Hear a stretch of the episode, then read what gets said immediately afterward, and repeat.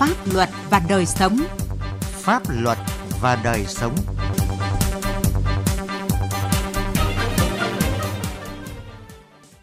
Kính chào quý vị và các bạn. Chương trình Pháp luật và đời sống hôm nay, chúng tôi dành toàn bộ thời lượng đề cập đến các chính sách pháp luật liên quan đến vùng đồng bào dân tộc thiểu số miền núi. Trước hết là các quy định của pháp luật về phòng chống mua bán người và thực trạng ở một số địa bàn vùng dân tộc thiểu số và miền núi. Thưa quý vị và các bạn, Đảng và Nhà nước ta luôn quan tâm việc bảo đảm và thực thi quyền con người, trong đó có công tác phòng chống nạn mua bán người. Đây luôn được xem là vấn đề cần được đặc biệt chú trọng và huy động sự vào cuộc của các cấp các ngành và các địa phương. Trong 8 năm, từ năm 2011 đến năm 2020, Việt Nam khởi tố 1.461 vụ án về mua bán người với trên 2.500 bị cáo. Tội phạm mua bán người có chiều hướng gia tăng ở tất cả các tỉnh thành trong cả nước, trọng điểm là tuyến biên giới Việt Nam-Trung Quốc, Việt Nam-Campuchia. Năm 2011, Việt Nam đã có luật phòng chống mua bán người. Kể từ năm 2016, Thủ tướng Chính phủ ký quyết định chọn ngày 30 tháng 7 hàng năm là ngày toàn dân phòng chống mua bán người. Từ năm 2019 đến nay, các địa phương đã tổ chức hơn 100.000 cuộc truyền thông cộng đồng cho trên 5 triệu lượt người tham dự, tổ chức hơn 1.000 lớp tập huấn chuyên sâu và lồng ghép cho cán bộ, xây dựng duy trì hoạt động gần 1.100 câu lạc bộ nhằm cung cấp thông tin, kiến thức, kỹ năng bổ ích thiết thực, giúp chị em tự tin xóa đói giảm nghèo, xây dựng gia đình hạnh phúc. Thời gian qua, Thủ tướng Chính phủ đã ban hành quyết định số 193 ngày 9 tháng 2 năm 2021 về phê duyệt chương trình phòng chống mua bán người giai đoạn 2021-2025, định hướng đến năm 2030, kịp thời ban hành và tổ chức triển khai thực hiện luật phòng chống mua bán người, sửa đổi bổ sung bộ luật hình sự, phần có liên quan đến tội phạm mua bán người, phê chuẩn công ước chống tội phạm có tổ chức xuyên quốc gia, công ước TOC, nghị định thư về phòng ngừa, trấn áp và trừng trị tội phạm mua bán người, đặc biệt là phụ nữ và trẻ em. Từ năm 2010 đến tháng 6 năm 2021, Việt Nam đã phát hiện xảy ra gần 3.500 vụ với 5.000 đối tượng, lừa bán gần 7.500 nạn nhân. Tội phạm mua bán người đã xảy ra trên phạm vi 63 tỉnh, thành phố. Nạn nhân không chỉ là phụ nữ, trẻ em, mà đã xuất hiện tình trạng mua bán nam giới, mua bán trẻ sơ sinh, bào thai, mua bán nội tạng, đẻ thuê, vân vân trong đó có nhiều vụ mua bán trẻ sơ sinh bào thai sang Trung Quốc, mua bán nội tạng, mua bán đánh cháo chiếm đoạt trẻ em gần 85% số vụ mua bán người ra nước ngoài tập trung chủ yếu qua các tuyến biên giới giữa Việt Nam với Campuchia, Lào và Trung Quốc, trong đó sang Trung Quốc chiếm 75%.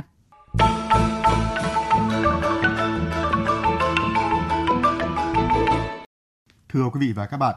Luật phòng chống mua bán người và chương trình phòng chống mua bán người giai đoạn 2021-2025 định hướng đến năm 2030 và những nỗ lực cũng như cam kết của Việt Nam trong phòng chống mua bán người thời gian qua đã được quốc tế ghi nhận và đánh giá cao. Mặc dù phải tập trung đối phó với dịch COVID-19, nhưng Đảng, Quốc hội, Chính phủ, các bộ ngành địa phương vẫn luôn coi trọng công tác phòng chống mua bán người là một nhiệm vụ trọng tâm, triển khai nhiều giải pháp nhằm từng bước ngăn chặn, đẩy lùi loại tội phạm này, góp phần bảo đảm an ninh, trật tự an toàn xã hội của đất nước và cuộc sống bình yên, hạnh phúc của nhân dân. Lai Châu là một tỉnh miền núi biên giới có trên 46 vạn người, gồm 20 dân tộc, chủ yếu sinh sống ở vùng sâu vùng xa. Nơi đây được xác định vừa là địa bàn nguồn, vừa là địa bàn trung chuyển của hoạt động tội phạm mua bán người. Từ năm 2013 đến nay, lực lượng công an tỉnh Lai Châu đã điều tra làm rõ 49 vụ, 90 đối tượng phạm tội, 86 nạn nhân bị mua bán giải cứu và tiếp nhận hơn 60 nạn nhân trở về đoàn tụ cùng gia đình. Riêng trong năm 2019, toàn tỉnh xảy ra 4 vụ mua bán trẻ em dưới 14 tuổi, nạn nhân chủ yếu là con em đồng bào dân tộc thiểu số. Trước thực trạng này, lực lượng chức năng trong tỉnh đã đẩy mạnh các biện pháp đấu tranh phòng chống tệ nạn. Hội Liên hiệp Phụ nữ tỉnh tăng cường tuyên truyền, giáo dục, tạo chuyển biến mạnh mẽ trong nhận thức và hành động của phụ nữ các dân tộc trong tỉnh và cộng đồng về phòng chống tội phạm buôn bán phụ nữ trẻ em. Đặc biệt thông qua những câu chuyện kể người thực việc thực của các nạn nhân từng bị lừa bán về hoàn cảnh sống khổ cực, vạch trần thủ đoạn tinh vi của bọn tội phạm, giúp chị em thấu hiểu và cảnh giác trước những lời đường mật của kẻ xấu. Nhằm ngăn chặn nạn buôn bán ngày càng đang gia tăng nhức nhối, lực lượng công an và biên phòng tỉnh cũng đã sử dụng đồng bộ các biện pháp nghiệp vụ nhằm chống tội phạm buôn bán phụ nữ trẻ em. Tại Nghệ An, trong 6 tháng đầu năm 2021, lực lượng công an đã phối hợp với tổ chức trẻ em Đồng Xanh, các lực lượng chức năng của tỉnh, thành, giáp biên giới với Trung Quốc giải cứu tiếp nhận hỗ trợ ban đầu cho 8 phụ nữ trẻ em. Riêng lượng công an tỉnh Nghệ An đã phát hiện điều tra làm rõ bắt giữ 7 vụ, 10 đối tượng liên quan đến tội phạm mua bán người. Những năm trước đây, Nghệ An là một trong những tỉnh có tình trạng mua bán người diễn ra tương đối phức tạp, có sự câu kết chặt chẽ giữa các đối tượng ở nhiều nơi khác nhau – trong đó nổi lên việc lợi dụng môi giới lao động để lừa gạt bán nạn nhân, dụ dỗ phụ nữ mang thai ra nước ngoài bán trẻ sơ sinh. Tuy nhiên, thời gian gần đây, hoạt động của tội phạm mua bán người trên địa bàn các huyện miền núi, vùng đồng bào dân tộc, biên giới tỉnh Nghệ An đã cơ bản được kiềm chế và đẩy lùi. Thời gian qua trên địa bàn tỉnh Lạng Sơn, nhiều nạn nhân trong các vụ mua bán người đã được cơ quan chức năng giải cứu, trong đó chủ yếu là phụ nữ và trẻ em gái người dân tộc thiểu số. Để các nạn nhân vượt qua khủng hoảng sớm hòa nhập cộng đồng, Sở Lao động Thương binh và Xã hội tỉnh Lạng Sơn đã thực hiện nhiều giải pháp hỗ trợ hiệu quả.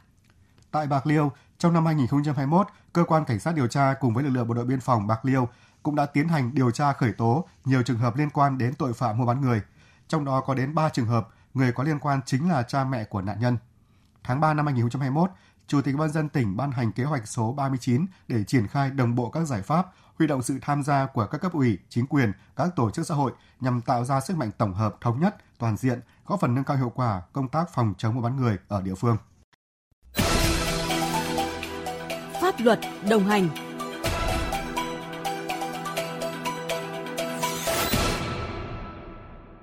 Thưa quý vị và các bạn, trợ giúp pháp lý là một trong những chính sách bảo đảm quyền con người, quyền công dân của Đảng và Nhà nước nhằm giúp cho đồng bào các dân tộc thiểu số, người nghèo và các đối tượng yếu thế trong xã hội tiếp cận công lý và bình đẳng trước pháp luật, nâng cao đời sống vật chất và tinh thần, thu hẹp khoảng cách và trình độ phát triển giữa các vùng miền khác nhau đảm bảo quyền được trợ giúp pháp lý cho đồng bào dân tộc thiểu số là câu chuyện phóng viên Đài Tiếng nói Việt Nam kể với quý vị và các bạn ngay sau đây. Công tác tuyên truyền phổ biến pháp luật và trợ giúp pháp lý cho đồng bào dân tộc thiểu số luôn được Trung tâm trợ giúp pháp lý nhà nước các địa phương quan tâm thực hiện. Qua đó, giúp đồng bào nâng cao hiểu biết và ý thức chấp hành pháp luật, biết cách bảo vệ quyền và lợi ích hợp pháp của mình. Theo quy định, người dân tộc thiểu số được trợ giúp pháp lý trong các trường hợp sau. Người dân tộc thiểu số cư trú ở vùng có điều kiện kinh tế xã hội đặc biệt khó khăn. Người dân tộc thiểu số thuộc các diện người được trợ giúp pháp lý khác như sau. Người có công với cách mạng. Người thuộc hộ nghèo. Trẻ em. Người bị buộc tội từ đủ 16 tuổi đến dưới 18 tuổi. Người bị buộc tội thuộc hộ cận nghèo. Người thuộc hộ cận nghèo hoặc là người đang hưởng trợ cấp xã hội hàng tháng theo quy định của pháp luật thuộc một trong các trường hợp sau đây: cha đẻ, mẹ đẻ, vợ, chồng, con của liệt sĩ và người có công nuôi dưỡng khi liệt sĩ còn nhỏ, người nhiễm chất độc da cam, người cao tuổi, người khuyết tật, người từ đủ 16 tuổi đến dưới 18 tuổi là bị hại trong các vụ án hình sự, nạn nhân trong vụ việc bạo lực gia đình, nạn nhân của hành vi mua bán người theo quy định của luật phòng chống mua bán người, người nhiễm HIV. Vượt gần 30 cây số, chị Lò Mùi Gện ở xã Cốc Mì có mặt tại chi nhánh trợ giúp pháp lý số 6 huyện Bát Sát tỉnh Lào Cai với mong muốn được tư vấn trợ giúp về những vướng mắc trong việc đính chính thông tin ở giấy chứng nhận quyền sử dụng đất. Giống như chị Gện, với nhiều người còn chưa đọc thông viết thạo thì việc nắm bắt những thông tin quy định của pháp luật là việc hết sức khó khăn. Vì vậy, những thông tin hướng dẫn của cán bộ trợ giúp pháp lý sẽ giúp chị Gện tháo gỡ được những khó khăn đó. Tôi đến đây rất là nhiều lần rồi, lần này lần thứ tư rồi. Các chị rất là tận tình giúp, ừ, ví dụ như những cái gì mà tôi không hiểu, không biết thì các chị giúp đỡ tôi tất cả mọi việc luôn ạ. Tôi cũng có giới thiệu các chị, các bạn bè của tôi nếu như là có những gì mà không biết thì ra bên à, uh, trợ giúp pháp lý là các chị giúp đỡ với lại những cái gì không biết các chị tư vấn ạ. Qua thực tế cho thấy, số người được trợ giúp pháp lý trong các vụ án hình sự, dân sự phần lớn là người dân tộc thiểu số, sinh sống tại vùng có điều kiện kinh tế xã hội đặc biệt khó khăn, người không biết chữ, người không thông thạo tiếng phổ thông và thiếu hiểu biết về pháp luật nên dễ bị các đối tượng xấu rủ dê, lôi kéo thực hiện các hành vi vi phạm pháp luật. Trong thời gian khi dịch bệnh COVID-19 bùng phát để duy trì các hoạt động trợ giúp pháp lý, Trung tâm trợ giúp pháp lý nhà nước tỉnh Lào Cai đã tiến hành giả soát và dán niêm yết công khai danh sách cùng số điện thoại liên lạc của các trợ giúp viên pháp lý tại trụ sở các cơ quan tiến hành tố tụng, nhà văn hóa, nhà sinh hoạt cộng đồng để người dân tiện theo dõi và liên hệ khi có vướng mắc về pháp luật.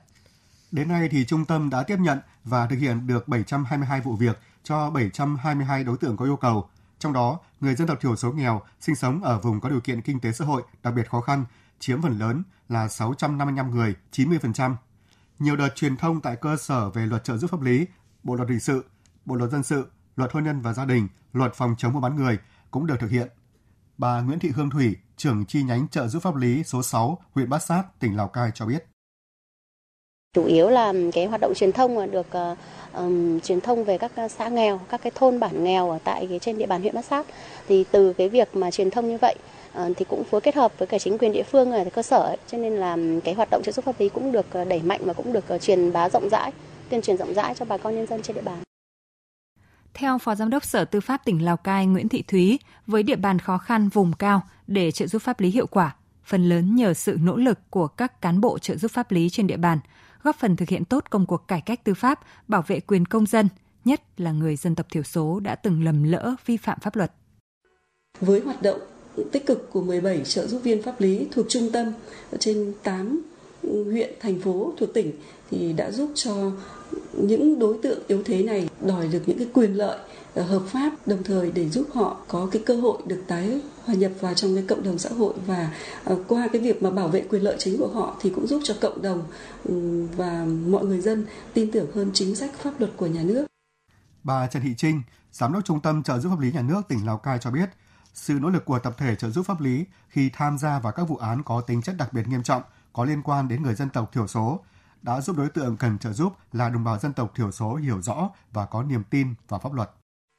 Bản thân trợ giúp viên pháp lý là phải tạo sự tin tưởng uh, cho cái người nạn nhân cũng như là người bị hại trong vụ án đó. Và có nhiều trường hợp là um, cứ phải có trợ giúp viên pháp lý ngồi cùng thì họ sẽ có cái um, lời khai cũng như là cái sự cung cấp um, các cái thông tin cho các cơ quan tiến hành tố tụng được tốt hơn để uh, họ có một cái um, niềm tin vào pháp luật và tin là có sự giúp đỡ uh, từ phía nhà nước đối với họ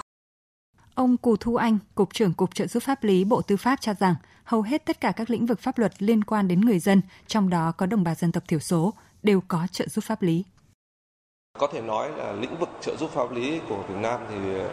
gần như là bao phủ hết tất cả các cái lĩnh vực ờ, từ ờ, hình sự, dân sự, ờ, lao động, hôn nhân gia đình, hành chính à, chỉ trừ có cái kinh doanh thương mại là cái lĩnh vực vốn dành cho những người có điều kiện kinh tế thôi. Và cái phạm vi trợ giúp pháp lý của chúng ta cũng rất là rộng. Phạm vi của chúng ta là tư vấn à, đại diện ngoài tố tụng tham gia vào quá trình giải quyết khiếu nại tham gia tố tụng và trợ giúp pháp lý Việt Nam ấy thì là miễn phí hoàn toàn. Và đây cũng là cái ưu việt của chúng ta. Vì nhiều nước trên thế giới thì trợ giúp pháp lý cũng chỉ là giảm phí một phần và tôi xin khẳng định rằng là cái chất lượng trợ giúp pháp lý của chúng ta là rất được quan tâm à, chúng ta có cơ chế để bảo đảm và kiểm soát cái chất lượng việc thực hiện trợ giúp pháp lý. Thưa quý vị và các bạn, trợ giúp pháp lý kịp thời hiệu quả đã giúp đồng bào các dân tộc thiểu số nghèo và những người yếu thế có thêm hiểu biết về pháp luật, giảm thiểu khiếu kiện, tranh chấp kéo dài, góp phần vào công cuộc xóa đói giảm nghèo ở những vùng đồng bào dân tộc thiểu số miền núi.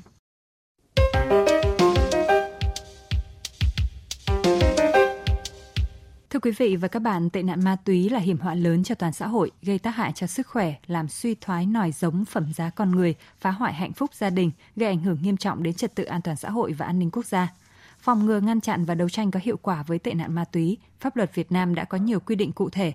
Để giúp quý vị và các bạn hiểu rõ hơn về nội dung này, luật sư Trần Tuấn Anh, giám đốc công ty luật Minh Bạch, đoàn luật sư thành phố Hà Nội sẽ giải đáp một số tình huống. Thưa luật sư, người phạm tội vận chuyển trái phép chất ma túy thì bị xử phạt như thế nào ạ? Theo quy định tại điều 250 của Bộ luật hình sự năm 2015, người phạm tội vận chuyển trái phép chất ma túy thì bị phạt tù từ 2 năm đến 20 năm, tù trung thân hoặc là tử hình. Có thể bị áp dụng hình phạt bổ sung là hình phạt tiền từ 5 triệu đến 500 triệu đồng, cấm đảm nhiệm chức vụ, cấm hành nghề hoặc làm công việc nhất định từ 1 năm đến 5 năm hoặc là bị tịch thu một phần hoặc toàn bộ tài sản. Ờ, thưa luật sư, tại một số vùng đồng bào dân tộc thiểu số do không hiểu biết nên bà con đã trồng cây thuốc viện.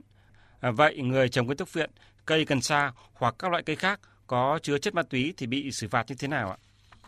Theo quy định tại điều 247 của Bộ luật hình sự năm 2015 thì uh, quy định người nào trồng cây thuốc viện, trồng cây coca, cây cần sa hoặc các loại cây khác có chứa chất ma túy do chính phủ quy định thuộc một trong các trường hợp sau đây thì bị phạt tù từ 6 tháng đến 3 năm. Thứ nhất là đã được giáo dục hai lần và đã được tạo điều kiện ổn định cuộc sống. Thứ hai là đã bị xử phạt vi phạm hành chính về hành vi này hoặc đã bị kết án về tội này, chưa được xóa án tích mà còn vi phạm. Thứ ba, đấy là với số lượng từ 500 cây đến dưới 3.000 cây. Còn phạm tội thuộc một trong các trường hợp sau đây thì bị phạt tù từ 3 năm đến 7 năm. Đấy là thứ nhất là có tổ chức. Thứ hai là với số lượng từ 3.000 cây trở lên. Thứ ba là tái phạm nguy hiểm.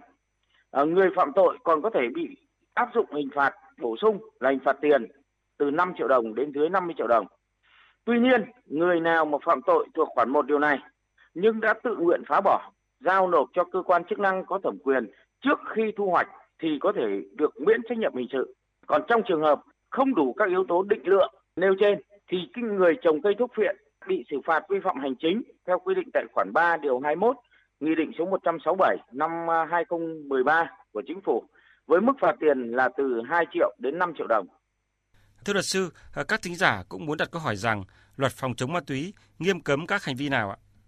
Theo ờ, quy định của luật phòng chống ma túy năm 2021 có hiệu lực thi hành kể từ ngày 1 tháng 1 năm 2022 thì nghiêm cấm các hành vi sau đây. Hành vi thứ nhất, đấy là trồng cây có chứa chất ma túy. Thứ hai là sản xuất, tàng trữ, vận chuyển, bảo quản, mua bán, phân phối, giám định, xử lý, trao đổi, xuất khẩu, nhập khẩu, quá cảnh, nghiên cứu trái phép hoặc chiếm đoạt chất ma túy, tiền chất, thuốc gây nghiện hoặc là thuốc hướng thần. Ba, đấy là sử dụng, tổ chức sử dụng trái phép chất ma túy, xúi dụng, cưỡng bức, lôi kéo, chứa chấp, hỗ trợ việc sử dụng trái phép chất ma túy. Thứ tư là sản xuất, tàng trữ, vận chuyển, mua bán phương tiện, công cụ dùng vào việc sản xuất, sử dụng trái phép chất ma túy.